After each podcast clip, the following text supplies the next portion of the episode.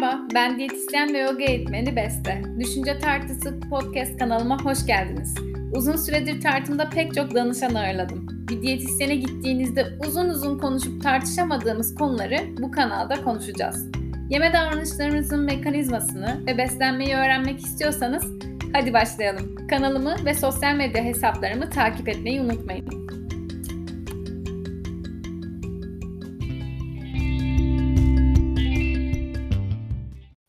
Hoş geldin programıma. Bir önceki programda bahsettiğim gibi kadın sağlığı üzerine konuşacağım bugün. Tabii ki bir jinekolog gibi yaklaşmayacağım bu konuya. Genellikle beslenme ile ilişkilendirilen bir hastalıktan bahsedeceğiz. PCOS'tan. Kadınlarda görülen bir hastalık. Ve konuya ilk başta Amerikalı bir kadının ünlü bir sabah programına yazdığı mektupla başlayacağım. Mektubumuzu açıyorum. Merhaba Steve, Charlie ve sabah ekibi. Ben 39 yaşındayım ve harika bir eşe sahibim. Eşim mükemmel birisi, istediğim her şeyi bana sağlıyor ve her kadının isteyebileceği harika bir koca. Hayatımda tanıştığım bencil olmayan tek kişi, bir ailemiz olmasını çok istiyoruz. Ama bu yaz diyabet teşhisi aldım. 980'lere ulaşan yüksek kan şekerimden dolayı yoğun bakım tedavisi gördüm. Aynı zamanda PCOS'a sahibim ve bu da bir sorun. Kendimi bir eşten daha az hissediyorum. Çünkü eşime en çok istediği şeyi veremiyorum. Yani bir aile kuramıyoruz. Kendimi bu konuda çok kötü hissediyorum. Bu bir sabah programı. Ee, bu sabah programında kadınlar mektuplar yazıyor ve bunları radyo programı şeklinde okuyorlar, yorumluyorlar, konuşuyorlar aralarında. Nasıl yorumladıklarını bilmiyorum. Ancak bu bilimsel bir makalenin içerisinde yer almıştı bu mektup. Kadın ve medya üzerine olan bir makaleydi. Ve buradan kadın sağlığıyla bir giriş yapalım bir kere sabah programlarına konu olabilecek kadar e, bir problem haline gelebiliyor. Hastalıklar e, ve aslında kadının hayattaki rolü. Buradaki kadının yazdığı mektuba bakarsak aslında sağlık problemi sadece bir sağlık problemi olarak değil, kendini bir eşten daha az hissetmesine bile neden olmuş. Makalede de buna değiniyordu. Yani bir hastalık sadece bir kadının e, kendi hayatını değil, hayattaki rollerini bile etkileyebiliyor. Picos'tan konuşacağız. Gerçekten buradaki gibi e, kendini bir eşten daha az hissettirecek ve e, aile kurmasına, doğum yapmasına engel olacak bir probleme yol açıyor mu? Ben bu konuda uzman değilim, kadın doğumcu değilim. Ancak okuduklarım, bildiklerim, tamamen doğruluğuna inandığım makaleler ve beslenme konusundaki tabii ki uzmanlığımı konuşacağız. Şimdi odak noktamız PCOS. PCOS dediğimiz şey polikistik over sendromudur. Ama polikistik over sendromu olarak sürekli söylemek zor oluyor. O yüzden PCOS şeklinde yazılıyor ve PCOS diye okunuyor. Program boyunca PCOS diyeceğiz buna. PCOS doğurganlık süreci devam eden kadınlarda görülür. Ne demek bu? Menopoz dönemindeyseniz bu hastalık teşhisi almayacaksınız demektir. Dünyada doğurganlığı devam eden kadınlarda görülen en yaygın hormonal bozukluktur. Yani neredeyse 5-6 kadından birisi PCOS'a sahip. Ve bu oran dünyadaki kadınlarda böyle. Türkiye'de biraz daha düşük görünüyor bilimsel verilerde. Avrupa'ya bakarsak eğer Avrupa'nın içerisinde Türkiye en düşük PCOS oranına sahip. Ama bunun sebebi doğu bölgesinde yeterli verinin bulunmaması veya kadınların genellikle e, sadece doğum yapacağı zaman kadın doğum doktoruna gitmesi. Yani kadın doğuma hani her sene kontrole gitmiyor olmamız bu verileri saptırabiliyor. Türkiye'de de eminim 5-6 kadından birisi herhalde bu hastalığa sahip. Yani bunu demek de ne kadar objektif bir yaklaşım, ne kadar bilimsel bir yaklaşım bilmiyorum ama benim hastalarımın çoğunda bu e, eşlikçi oluyor. PCOS bir eşlikçi oluyor. Şimdi PCOS neden oluruz? Bugün konulardan bir tanesi bu olacak. Niye PCOS'a sahibim? Veya neden bazı hastalıklara sahibim? Yani şanssız mıyım? Bunu ben mi elde ettim? Suçlusu ben miyim bu hastalığa sahip olmamın? Bunlardan da konuşacağız. Düşünce tartısının düşünce kısmını burada açacağız. Şimdi PCOS'un nedeni belli değil ve net değil. Bazı hastalıklar vardır ve derler ki bu hastalığın sebebi net değil. Mesela COVID olduğunuzda dersiniz ki SARS-CoV-2 virüsü bana bulaştı. Ben bu yüzden COVID oldum. Ama PCOS olduysanız siz şundan dolayı PCOS oldunuz diyorsa doktorunuz doğru değil. Çünkü bilimsel hiçbir yazıda PCOS'un sebebi şudur şudur demiyor. Nedeni belli değil diyor ama verilere baktığı zaman mesela PCOS'ta olan kadınların %50'si obezite derecesine sahip. O zaman diyor ki evet obezite olmak PCOS'a neden olabilecek bir sebeptir. mesela. Veya tabii ki bunu biyokimyasal olarak incelediklerinde de insülin direnci ile beraber PCOS eşlik ediyor. Demek ki insülin direnci PCOS'a neden olabiliyor gibi bir sonuç elde edebiliyoruz. PCOS'a sahip olan kadınların obeziteye ve insülin direncine sahip olduğu görülüyor. Yani nedenlerinden ikisi bu iki sebep olabilir. PCOS olduğunuzu nasıl anlıyorsunuz? Belirtiler neler? Akne, adet düzensizliği, erkek tipi saç dökülmesi, artmış androjen hormonları, hirşutizm yani kıllanma olarak çevirebiliriz bunu. Bunlar vücudunuzun size sinyal verdiğini ve PCOS olduğunuzu gösteren göstergelerden birkaçı. Bunları yaşadığınız zaman kadın doğum doktoruna gidiyorsunuz. Hem kistlerinize bakılıyor çünkü polikistik over sendrom yani kist problemi de bununla beraber oluyor. Kistlerinize bakıyor. Kan tahlillerinize, hormon testlerinize bakıyor. Bunlarla beraber semptomlarınız da varsa size diyor ki evet sen PCOS'sun veya değilsin. Kendi başınıza bunun semptomuyla, semptomuyla beraber bu teşhisi koyamazsınız. Kadın doğum doktoruna gitmek zorundasınız. Bu birinci kısmı. İkinci kısmı ben PCOS'a sahibim. Bunu ben mi yaptım? Yoksa bu bana bir şekilde geldi mi yani ben şanssız mıyım? Bu, bu sene PCOS üzerine nadir yapılan bir çalışma gerçekleşti farelerle. PCOS'un genetik olarak geçişinin olup olmadığıyla ilgili ve farelerle yapılan bir çalışmada bir fare PCOS'a sahip oluyorsa annesi bu farenin çocuğunun çocuğunun çocuğu bile e, bu PCOS genetik taşıcılığını taşıyor. Net olarak bu söylenmese bile her çalışmanın mutlaka bir eksik yanı olsa bile en azından bir kalıtsallık olduğu ortaya çıktı PCOS'la ilgili. Yani sizin burada şanslılık ve şanssızlık oranınıza göre PCOS'u vücudunuzda oluşturmanız artıyor veya azalıyor. Yani suçlu sadece kesinlikle siz değilsiniz. Benim PCOS olmama neden olan şey birincisi annemin, anneannemin, babaannemin, babaannemin annesinin PCOS olması ve zamanında bunu bilmemesi bir faktör olabilir. İkinci faktör benim davranışlarım. Belki ben e, yeme davranışımla, belki ben hareketsizlik davranışımla bunları tetikliyorum. Peki, madem elimde değiştirebileceğim şeyler var, neden o zaman bunun için uğraşmıyorum? PCOS, beslenme davranışınızla, hareketlerinizle oynayabileceğiniz, semptomlarını azaltabileceğiniz bir hastalık. Tabii ki kistlerinizden kaybolursunuz demiyorum ama semptomları en azından yarıya indirebilirsiniz. Neden daha fazla aklama olsun ki? Neden daha fazla regl düzensizliği problemi yaşayayım değil mi? O yüzden gelin şimdi PCOS'un değiştirebileceğimiz elimizde olan kısımlarını yani beslenmemize. Şimdi vücudun içerisine doğru bir yolculuk yapalım ve bu mektubu yazmış olan 39 yaşında bir kadın gibi düşünelim. Diyabet hastasıyım artı polikistik over sendromum var. Neler oluyor? Neler olduğunu anladığınız zaman bu işi çözmek inanın daha kolay gelecek. İnsülin direncine sahipseniz eğer sorun şurada başlıyor. Normalde ben herhangi bir yiyecek yediğimde içerisinde eğer şeker varsa bu doğal şeker olabilir. Yani fruktoz olabilir, bir meyve yiyor olabilirim. Ya da yapay şeker de olur. Hiç fark etmez. İkisinde de benim vücudumda bir insülin hormonunun salgılanması gerekiyor.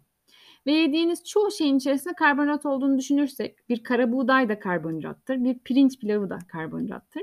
O yüzden yediğimiz çoğu şeyin içerisinden aldığımız bu enerjiyle insülin geliyor pıtı pıtı pıtı ve diyor ki kardeşim sen glikoz yedin şimdi hadi ben sana yardım edeyim. Bu, gliko, glikozların hepsini hücrenin içerisine sokayım. İnsülin benim için hücrenin bir anahtarı gibi hücrenin kapısını çıkırt açı veriyor ve yediğim o karbonhidratı alıyor içeriye soku veriyor. Ve yediğim karbonhidratı bu yapay şeker veya doğal şeker olur fark etmez. Kapıyı açıp içeriye alıyor. Ve diyor ki vücudum aha enerji geldi işte şimdi dersi dinleyebilirim. Şimdi gidip koşabilirim. Şimdi vücudum çalışabilir enerjiyi aldım. Olay kısaca bu. Ve o enerjiyi harcadıktan sonra veya belli bir zaman süresi sonra da insülin geri gidiyor tekrardan e, geri çekiliyor ve tamam diyor şimdi denge haline gelebilir. Yani bir homeostas bir denge sağlıyor vücutta. Yani o hiperglisemileri yaşamayayım, başım dönmesin, ağrımasın diye. Ama insülin direncim var ise, insülin direncim var ise o zaman direnç adında zaten belli bu. Direnç gösteriyor hücreler ve diyor ki hayır insülin ben seni istemiyorum. Kapının kilidini değiştiriyorum. Sen diyor giremezsin. Kapının kilidini değiştirdim mi insülin bir işe yaramıyor. Direnç gösteriyor vücutlar. Ve bundan dolayı da hücrenin içerisine giremeyen o glikozlar birikiyor, birikiyor, birikiyor. E, glikozlar biriktikçe insülin de birikiyor, birikiyor, birikiyor. Vücut asla dengeye gelemiyor ve bundan dolayı da kişi düşmeyen şekeri veya doğru düzgün yükselip inmeyen şekeri şekerinden dolayı bir yorgunluk haline neden oluyor. Bir baş dönmesine neden oluyor ve bu böyle kronikleştiği zaman da işte tip 2 diyabet daha sonrasında tip 1 diyabet tedavi olması ilerliyor. Tip 2 diyabetim oldu yani insülin oldu. İkisi aynı şey. Sonrasında benim neden polikistiğimle beraber adet düzensizliğim oluşuyor ki? Niye benim kıllarım çıkıyor? Niye benim böyle bir problemi e, ortaya çıkartıyor vücudum? Bunun sebebi ise işte bu insülin direncinde yatıyor. İnsülinler habire yukarıda bir türlü şekerleri içeri sokamıyor. Anahtarlar hep dışarıda. Bunun sonucunda ne oluyor? Benim seks hormonu bağlayıcı globulin olan SHBK hormonum düşmeye başlıyor. Hiperinsülinemiden dolayı.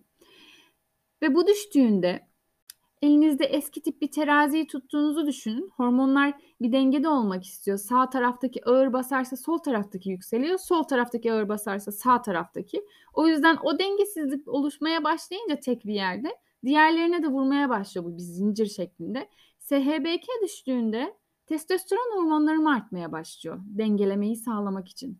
Testosteronlarım artınca benim FSH hormonum yani folikül, folikül stimülasyon hormonum ismini söylemekte zorlandım. Normalde artmış olması gerekirken beni adet döngüsüne sokması gerekirken düşüyor.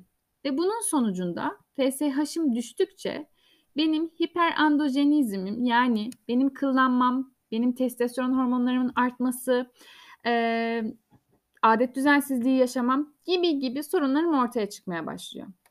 Yani anahtar olan insülinim doğru bir şekilde o kilidi bulmadığı sürece bunlar hep böyle devam ediyor. Kronikleşiyor ve en sonunda mektuptaki kadın diyor ki ben yoğun bakım tedavisi gördüm. Ben doğumla ilgili problemler yaşıyorum. Halbuki bunun bir çözümü var. Biz bir yerden müdahale edebiliriz beslenmeyle. O konuya geliyorum. İnsülin direncinize göre bir beslenme düzenlemek zorundasınız. Eğer ki bunu değiştirmek istiyorsanız. Kadınıma geri dönüyorum. Ve diyorum ki bu kadın sabah 9 akşam 5 çalışıyor. iş yerinde. Nasıl beslensin bu kadın? Şimdi insülin direnci varsa intermittent fasting yani aralıklı oruç kesinlikle öneririm. Uzun süreli uygulanmadığı sürece tedavi için çok iyidir. Ama uzun süreli uygulanmadığı sürece yani e, bir yıl iki yıl süreli değil. Kısa kısa dönem dönem uygulanması gerekiyor. Intermittent fasting uyguluyorum. 9-5 çalışıyorum. Nasıl yapacağım? 9-5 çalışıyorsam bence en güzeli güne öğle yemeğiyle başlayıp akşam 8 gibi yemeğimi bitirebilirim. Saat 12'de yemeğe başlarım. Akşam 8'de yemeğimi bitiririm. Kendime 8 saatlik bir yeme düzeni oturturum. Hem düzenli öğün oturtmak için bir e, saat aralığı olması daha iyi olur. Hem de bir ritmi oturtmuş olursunuz. Aynı zamanda o sabah açlığı ve akşam açlığı da insülin direncinizin tedavisi için bir ilaç olur size. Burada e, doktorunuzdan da ilaç alıyorsanız ona da devam edin. Hatta doktorunuza mutlaka gidin. İnsülin direnci tedavisi görün doktorunuza. Ben sadece beslenmeyi bahsediyorum. Yanlış bir şey olmasın. Evdeysem ve çalışmıyorsam ya da belki de okula gidiyorsam ne yapacağım? Saat 12-8 olmak zorunda değil. 8 saatlik bir yeme düzeni oluşturabilirsiniz. Sabah 9'da ben güne başlıyorum ve 9'da kahvaltımı yapmak istiyorum diyorsanız 9-5 yaparsınız. İlla 8 saat değil 10 saatle başlarsınız. Yani sabah 9, akşam 7 yaparsınız bunu. Veya 9-6 yaparsınız. 10'a 6 yapabilirsiniz. Hani bu sizin iş temponuza, hayat temponuza göre saatler değişir. Birinci adımı tamamladım. İnternetten fasting'e uygun bir saat buldum kendime. İkinci adım glisemik indeksi düşük besleneceğim. Çok basit. Kısaca anlatıyorum. Beyaz un eşittir glisemik indeksin yüksek olması. Hani yani daha ayrıntılara girmek istemiyorum. Direkt buradan yola çıkın. 12'de başladım öğle yemeğiyle yemeğime. İş yerindeyim. Aşağıya indim. Yemekhanedeyim ve tabldot sistemi gibi düşünüyorum. Türkiye'de genelde öyle oluyor. Seçeceğim seçenekler şunlar. Birinci seçeneğim çorbalar var ya genelde taburdotta. Çorbalar iş yerlerinde genelde inanılmaz derecede un kullanılarak yapılıyor ve işçilerin kalorisine göre hesaplanan bir e, yemek sistemi oluyor. O yüzden çorbaları pas geçiyorum. Eğer ki işlerinize güveniyorsanız, güzel bir çorba yapıyorlarsa, bol unlu olmuyorsa okey kullanın. Ama ben klasik iş yerlerinden bahsedeceğim. Pas geçtim. İkinci seçeneğim ana yemekler. Ana yemeklerde bakacağım şey et, köfte, balık, tavuk yiyebilirim. Glisemik indeksi düşük, çok güzel enerji verir bana. Gün içerisindeki e, insülin direncimin o iniş çıkışlarını da yavaşlatmamı sağlar. Ya da bitkisel protein kullanabilirim. Mercimek, kuru baklagil, kuru fasulyem varsa mis gibi olur. Onlardan bir tanesini yiyebilirim. Yanında ek olarak böyle bir eşlikçi olur. Ne olur? Yoğurt olur, salata olur. Belki meyve olabilir. Bunların hepsini kullanabilirim. Yoğurtta, süt ürünlerinde hiç sıkıntım yok. Ama genelde tabldot olduğunda yanında bir de ya bir tatlı koyuyorlar buna eşlik, eşlikçi ya da bir pilav koyarlar. Burada pilavı almıyorum, tatlımı almıyorum. Ana yemeğim artı yoğurdum, salatam, sebze yemeğim bu menümle devam ediyorum. Çok basic anlatıyorum şu anda. O yüzden e, daha farklı seçenekler de olabilir. Anlamanızı kolaylaştırmanız için sadece basit örnekler veriyorum şimdi. Eğer ki okula gidiyorsanız ve kahvaltı yapacaksanız da glisemik indeksi düşük bir kahvaltı planlamak yine oldukça kolay. Yumurtamı, peynirimi, zeytinimi, yeşilliğimi, bir dilim ekmeğimi kullandığım zaman gayet glisemik indeksi düşük bir beslenme planı uygulamış oluyorum.